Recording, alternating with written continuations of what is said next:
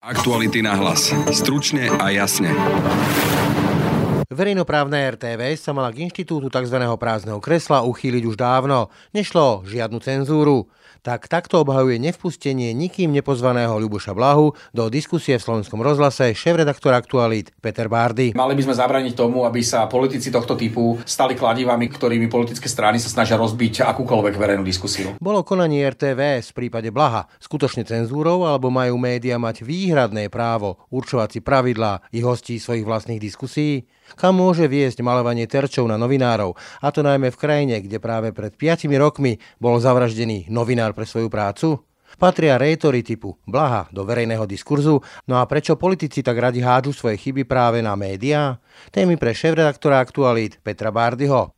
V druhej téme podcastu sa pozrieme na zakotvenie práva na hotovosť do ústavy. Navrhujú to poslanci z hnutia Sme rodina. Malo by byť toto právo v ústave? Podcaste budete počuť právnika Jana Ivančíka, ale aj poslancov parlamentu Petra Pčolinského, Petra Pelegriniho či Mariana Vyskupiča. Toto vlastne aj dnes je garantované. By sme mali z ústavy robiť trhací kalendár a každú jednu nejakú situáciu alebo koho čo napadne garantovať v ústave. Počúvate aktuality na hlas. Pekný deň a pokoj v duši prajú Denisa Žilová a Braň Robšinský. Verejnoprávny telerozhlas sa po rokoch váhania odhodlal využiť inštitút tzv. prázdneho kresla. Podpredsedovi Smeru Ľubošovi Blahovi odoprel vstup do diskusie, do ktorého vlastne ani nik nevolal a smeráckého rétora nahradil prázdnym kreslom a otázkami moderátorky Marty Jančkárovej. Smer na to spustil kanonádu obvinení z cenzúry a na moderátorku sa vyvelili doslova kýble nechutnej internetovej špiny, ale najmä nenávistných vyhrážok. Drvivá väčšina relevantných slovenských médií sa ale svojej kolegyne, ako i RTVS, zastala a varovala politikov pred šírením nenávisti voči novinárom i médiám. Podporu mene Aktualit vyjadril aj náš šéf-redaktor Peter Bárdy. Aký mal na to dôvod? A čo si vôbec o celej tejto kauze myslí? Predovšetkým treba povedať, že Marta Jančkarová je takisto novinárka ako ktorýkoľvek iný novinár a keď sa novinárom deje nepravie, aj v tom prípade, pokiaľ na ne útočia takým vulgárnym spôsobom, ako to bolo v prípade Smeru smerom k Marte Jančkarovej, tak je našou povinnosťou si kolegov zastať. Čiže to, že sa rozhodla strana Smer sociálna demokracia urobiť z Marty Jančkarovej terč rôznych trolov a sympatizantov Smeru, ktorí na sociálnych sieťach neváhajú používať aj najvulgárnejšie prejavy, považujeme za niečo, čo je neakceptovateľné a voči čomu sa jednoducho musíme e, postaviť. To, prečo RTVS e, sa rozhodla nepustiť Luboša Blahu do diskusie a uplatnila si právo prázdneho kresla, to je niečo, čo už malo byť e, podľa mňa štandardom vo verejnoprávnych médiách minimálne niekoľko rokov. Je totiž bežnou praxou, že sa politické strany, primárne tie, ktoré v tom čase vládnu, snažia z verejnoprávnych médií urobiť svoj akýsi dedinský rozhlas, že tam nekriticky môžu šíriť alebo chcú šíriť čokoľvek, čo sa im páči. No a tieto praktiky jednoducho vidieť, že ten smer si so sebou odniesol aj do opozície a navyše, čo je ešte nebezpečnejšie, tak tým, že smer sa ostatné roky snaží znedôveryhodniť médiá vrátane verejnoprávnych, snaží sa napadať e,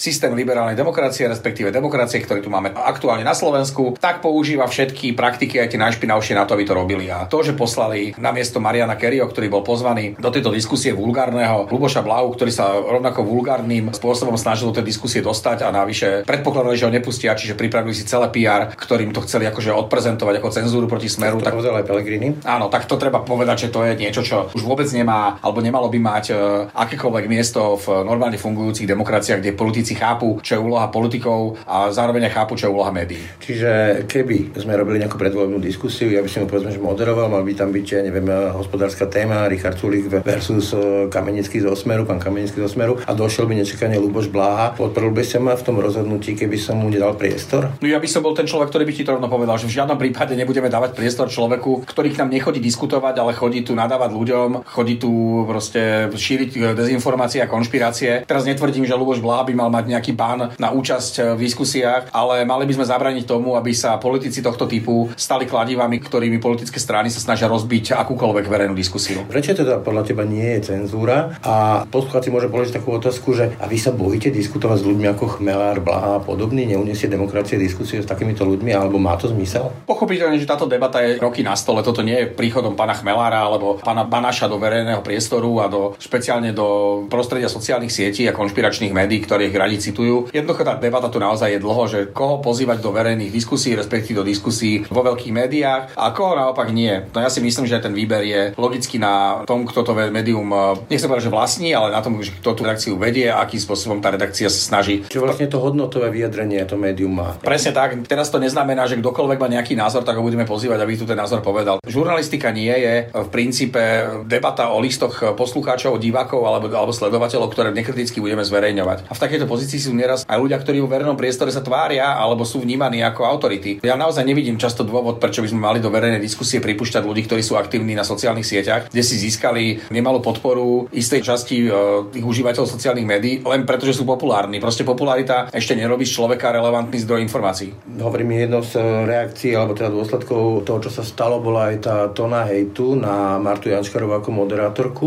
Môže za to vlastne tá strana Smer, ktorá to označila za cenzúru a prečo je to nebezpečné podľa teba? Za to môže jedine strana Smer. Tam išli evidentne s programovým alebo s plánom proste, čo idú urobiť, že vyprovokujú RTVS k nejakým krokom. Bol tam Luboš Blaha s niekým, kto mal kameru proste, alebo to natáčal na nejaké zariadenie. Čiže tam už od začiatku bolo zrejme, že idú provokovať a čakali, že sa RTVS zachová nejakým spôsobom, ktorý oni zdokumentujú a budú to môcť vydávať za nejakú cenzúru. Pochopiteľne cenzúra to nie je, to nesplňa vôbec žiadne atribúty cenzúry. Ani vy, keď si pozvete domov na návštevu vášho suseda a namiesto vášho suseda neohlásenie príde jeho vzdialený príbuzný, tak ho tam nepozvete len preto, že je pozvaný váš sused. To proste nedáva žiadny zmysel. A navyše v prípade Luboša Blahu tam bolo naozaj, tam nebola snaha viesť e, relevantnú vecnú diskusiu s ministrom obrany, ale, ale rozbúrať e, možnú diskusiu pseudofaktami, konšpiráciami a dezinformáciami a s tým sa veľmi ťažko vedie diskusia dvoch diskutérov a pýtajúceho sa. Ešte sa vrátim možno k tej tvojej diskusii, ktorú si mal, alebo ten rozhovor, ktorý si mal s Lubošom Blahom. Tam to bolo úplne iné, lebo ste išli jeden na jedného a tým pádom si si vedel tú diskusiu vlastne moderovať a vedel si ho vlastne ako konfrontovať akýmkoľvek jeho výrokom. že Luboš Blaha nie je ani zďaleka taký silný diskutér, aké veľké svaly na tom Facebooku. Tak, ale ako ale už sú tam dvaja hostia a viac, veď tú skúsenosť máš e, z televízie aj, aj z rozhlasu, že jednoducho už má moderátor takmer nulovú možnosť udržať tú diskusiu v akýchsi hraniciach e, vecnej diskusie, pretože tam už keď sa pustí jeden do konšpirácií, tak ten druhý je buď v defenzíve, alebo sa snaží dorovnať inými konšpiráciami, alebo, alebo minimálne rovnako silnými statusmi a nakoniec to končí hadkou, skákaním si do rečí a niečím, čo nepripomína nič, čo môžeme nazývať diskusiou, lebo diskusia je nielen o hovorení, ale aj o počúvaní a vnímaní. A ako je to s e,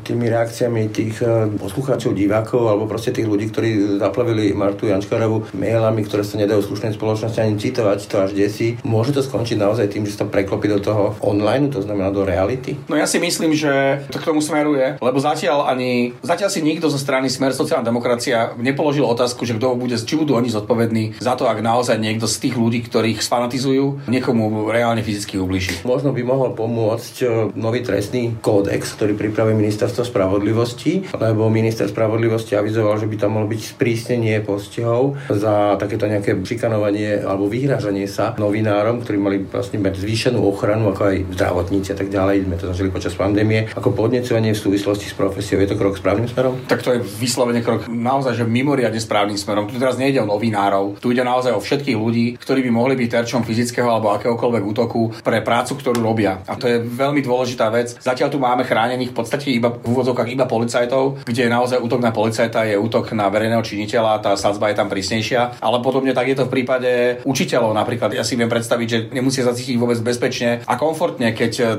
dajú niektorým žiakom zlé hodnotenie a teraz ich rodičia si môžu prísť e, toto s tými učiteľmi sa snažiť vykonfrontovať e, osobne. A ja tam si viem predstaviť, že naozaj môžu čeliť rôznym, rôznym formám nátlaku. Aj čelia. Aj čelia. Takisto to je aj s ďalšími povolaniami. Veľmi správne si spomenul zdravotníkov, lekárov, ale aj vedcov, ktorí sa podielali na plánovaní jednoducho tých protipandemických opatrení, ktoré tu boli v období roku 2020 až do konca roku 2022.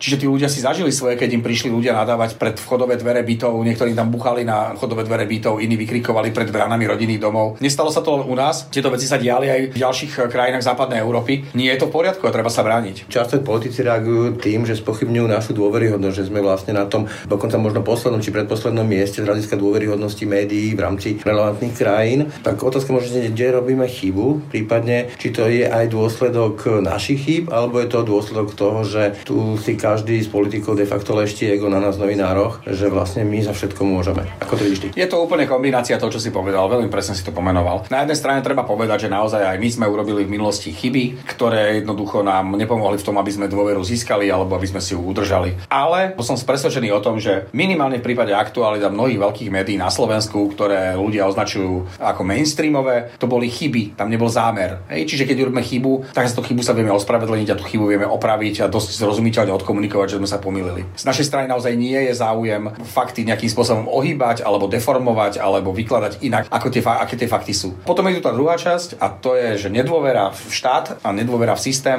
Treba to brať tak, že naozaj, že médiá napriek tomu, že sú súkromné, sú považované za istú časť e, spoločenského spektra a istú časť ako keby spoločnosti, ktorá je vo veľkej miere spájaná aj s tým systémom, ktorý tu máme. No a pokiaľ ľudia nebudú dôverovať v systém a v štát, nebudú dôverovať ani v médiá. A vo veľkej miere je to vďaka tomu, že politici robia takú prácu, ako robia. Poslanci z hnutia Zmerodina chcú, aby právo na hotovosť bolo zaručené aj v ústave.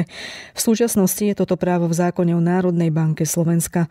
Poslanci sa však boja o jeho obmedzenie alebo úplné zrušenie. Argumentujú tiež zbytočnými poplatkami od bank podpredseda parlamentu z hnutia Zmerodina Peter Pčolinský. V súčasnej dobe nájdete predajne, nájdete obchody, kde je napríklad napísané, že nepríjmame platobné karty my chceme týmto návrhom len zabezpečiť to, aby niekto v budúcnosti nemohol napríklad e, odmietnúť príjmanie hotovosti v obchode. To znamená, že všetky limity platia, ktoré sú dnes v zákone, tých 5000, 15 tisíc, toto všetko ostáva. My len chceme garanciu do ústavy, aby v budúcnosti e, ľudia mohli platiť všetkými zákonnými platidlami, čiže napríklad aj e, hotovosť. Ja nevidím dôvod, prečo by som všetko mal platiť cez banku, platiť za to poplatky.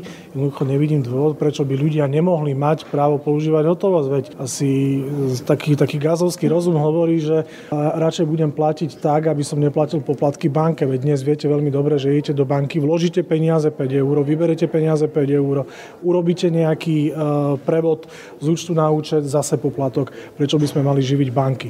Podľa šéfa parlamentného finančného výboru z SAS Mariana Vyskupiča je debata o lepšej ochrane hotovosti na mieste. Je však proti zmene ústavy. Tu chcem jasne povedať, že aj, aj ja, aj my ako strana SAS samozrejme vnímame, že to zachovanie hotovosti je dôležité, ale tu samozrejme tá debata tu nie je, že by ju niekto chcel akože teraz ju zrušiť. Áno, je, je na debatu, že to, čo inak je dneska garantované. Dnes máte samozrejme garantované, že môžete platiť v hotovosti, že tie peniaze proste máte, ale teda teoreticky dá sa samozrejme tú, tú ochranu akoby ešte zvýšiť niečím. Neviem, či je úplne správne to dávať do ústavy, alebo proste nejak inak. Ale akože áno, aj táto debata je relevantná v tomto zmysle. Takže tu síce sme nemali... spôsobom ale... ochrániť to je podľa vás vhodné? Určite je dobré, aby, aby ľudia akože vnímali, že tá hotovosť je tu a bude tu. Ale toto to vlastne aj dnes je garantované. To, že proste ten vývoj samozrejme smeruje k tomu, že stále viac ľudí používa bezhotovostné platby, veď zoberte si mladých, že keď sa, ho, keď sa ich spýtate, tak peňaženke vlastne nemajú peniaze iba karty, alebo povedia, na čo karty, veď ja to mám v mobile. Ten, tá preferencia vlastne bezhotovostných platieb je jasná v dnešnej dobe. Ale samozrejme máme tu aj starších ľudí a, a máme tu aj akože, ako peniaze, ako uchovávateľ vlastne hodnoty. Takže toto samozrejme dnes je úplne jasné a, a aj musí zostať. A tá debata o tom, že či to akoby jasnejšie ešte povedať, že to musí zostať, je relevantná. Tam si viete potom, ako to konkrétnejšie predstaviť tú ochranu, ak nie v ústave, tak ako? Ťažko, ťažko povedať, že ako tak teoreticky by to mohol byť proste nejaká forma zákona, kde teda by akoby bolo jasne napísané, hej, že teda hotovosť je a je trvalá, ale to sa nedá tu takto na chodbe vymýšľať. Proste to dnes je na naprosto jasné, že tá hotovosť je.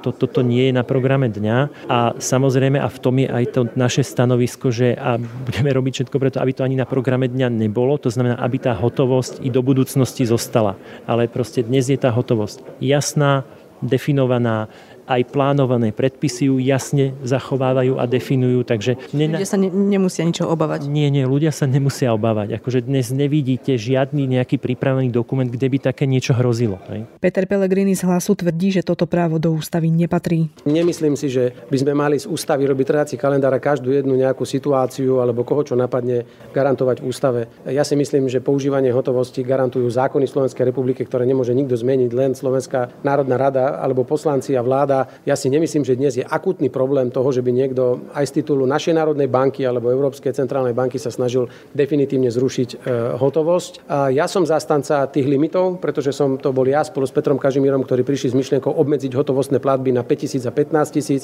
v rámci boja proti daňovým podvodom a legalizácii príjmov stresnej činnosti. To opatrenie je správne a myslím si, že stačí len zrušiť, e, ak je stále vyhlásená mimoriadna situácia a to opatrenie okamžite bude znovu platiť, ale akoby definitívne obmedzovanie hotovosti ja zatiaľ nikde nevidím, že by s tým niekto, niekto prišiel. Práve naopak, skôr vnímam trend, že a hlavne mladá generácia a stredná generácia už naplno využíva všetky digitálne prostriedky, ktoré má k dispozícii a sama osobne dobrovoľne upúšťa od používania hotovosti. Ale myslím si, že hotovosť má byť vždy súčasťou peňažného obehu Slovenska. Nemôže to byť len digitálna hotovosť. Ja na to vždy odpovedám tak jednoducho. Predstavte si na týždeň vypnutú elektrínu a ste vybavení aj s vašimi digitálnymi peniazmi. Takže treba byť veľmi v tomto pragmaticky, prakticky a treba si predstaviť aj to, že môže aj technika zlyhať, ale ekonomický svet a život a nákupy musia fungovať, preto tá hotovosť musí mať svoje miesto. Ale nie som si úplne istý, že takáto vec musí byť zadefinovaná až v ústave Slovenskej republiky. No a podobne to vidí aj právnik Jan Ivančík z Transparency International Slovensko. Ústava sa má meniť len v nevyhnutných prípadoch. Ja osobne sa nepovažujem za ústavného právnika, ktorý by teda mal komentovať, e, ako by mala vyzerať naša ústava. Na druhej strane mám svoje niektoré myšlienky, ktoré smerujú najmä k tomu, že ústava by mala byť základný zákon štátu, malo by v ňom byť stanovené naozaj tie najpodstatnejšie základy spoločnosti a už teraz vidíme, že naša ústava stále žije neduchom toho, že bola prijímaná veľmi rýchlo. V istej miere stále nesystematicky sú do nej robené ďalšie a ďalšie zásahy, ktoré z nej robia ešte neprehľadnejší dokument a navyše je politicky veľmi často zneužívaná. Čiže z môjho pohľadu má byť ústava niečo, čo sa mení naozaj vo výnimočných prípadoch. Je to zákon, ktorý stanovuje základný rámec toho, ako spoločnosť vyzerá, ako si ho predstavujeme a to, čo je pre nás úplne fundamentálne, dávame do ústavy a meníme ju iba v prípadoch, kedy naozaj je nevyhnutné do nej robiť istý zásah alebo nejaké zmeny. To, čo sa na Slovensku v posledných rokoch, alebo teda v podstate od prijatia ústavy robí, má od takéhoto systematického charakteru podľa mojej mienky naozaj ďaleko. Za nami rok výrazných strát, pred nami rok výrazných zmien. To je aktuálny opis druhého penzijného piliera. Politici pripravili zmeny, od ktorých si pre budúce dôchodky slúbujú viac. To je téma zajtrajšieho rána na hlas s Miroslavom Kotovom z Asociácie dôchodkových správcovských spoločností. V tom dnešnom rannom podcaste si zase môžete vypočuť názory novinárky Petry Procházkovej a experta na Čínu Matia Šimalčíka na čínsky mierový plán pre Ukrajinu. Tak a to už je z dnešných aktualit na hlas skutočne všetko. Pekný deň a pokoj v duši prajú Denisa Žilová a Braňa Dobšinský. Všetky podcasty z pravodajského portálu Aktuality.sk nájdete na Spotify a v ďalších podcastových aplikáciách.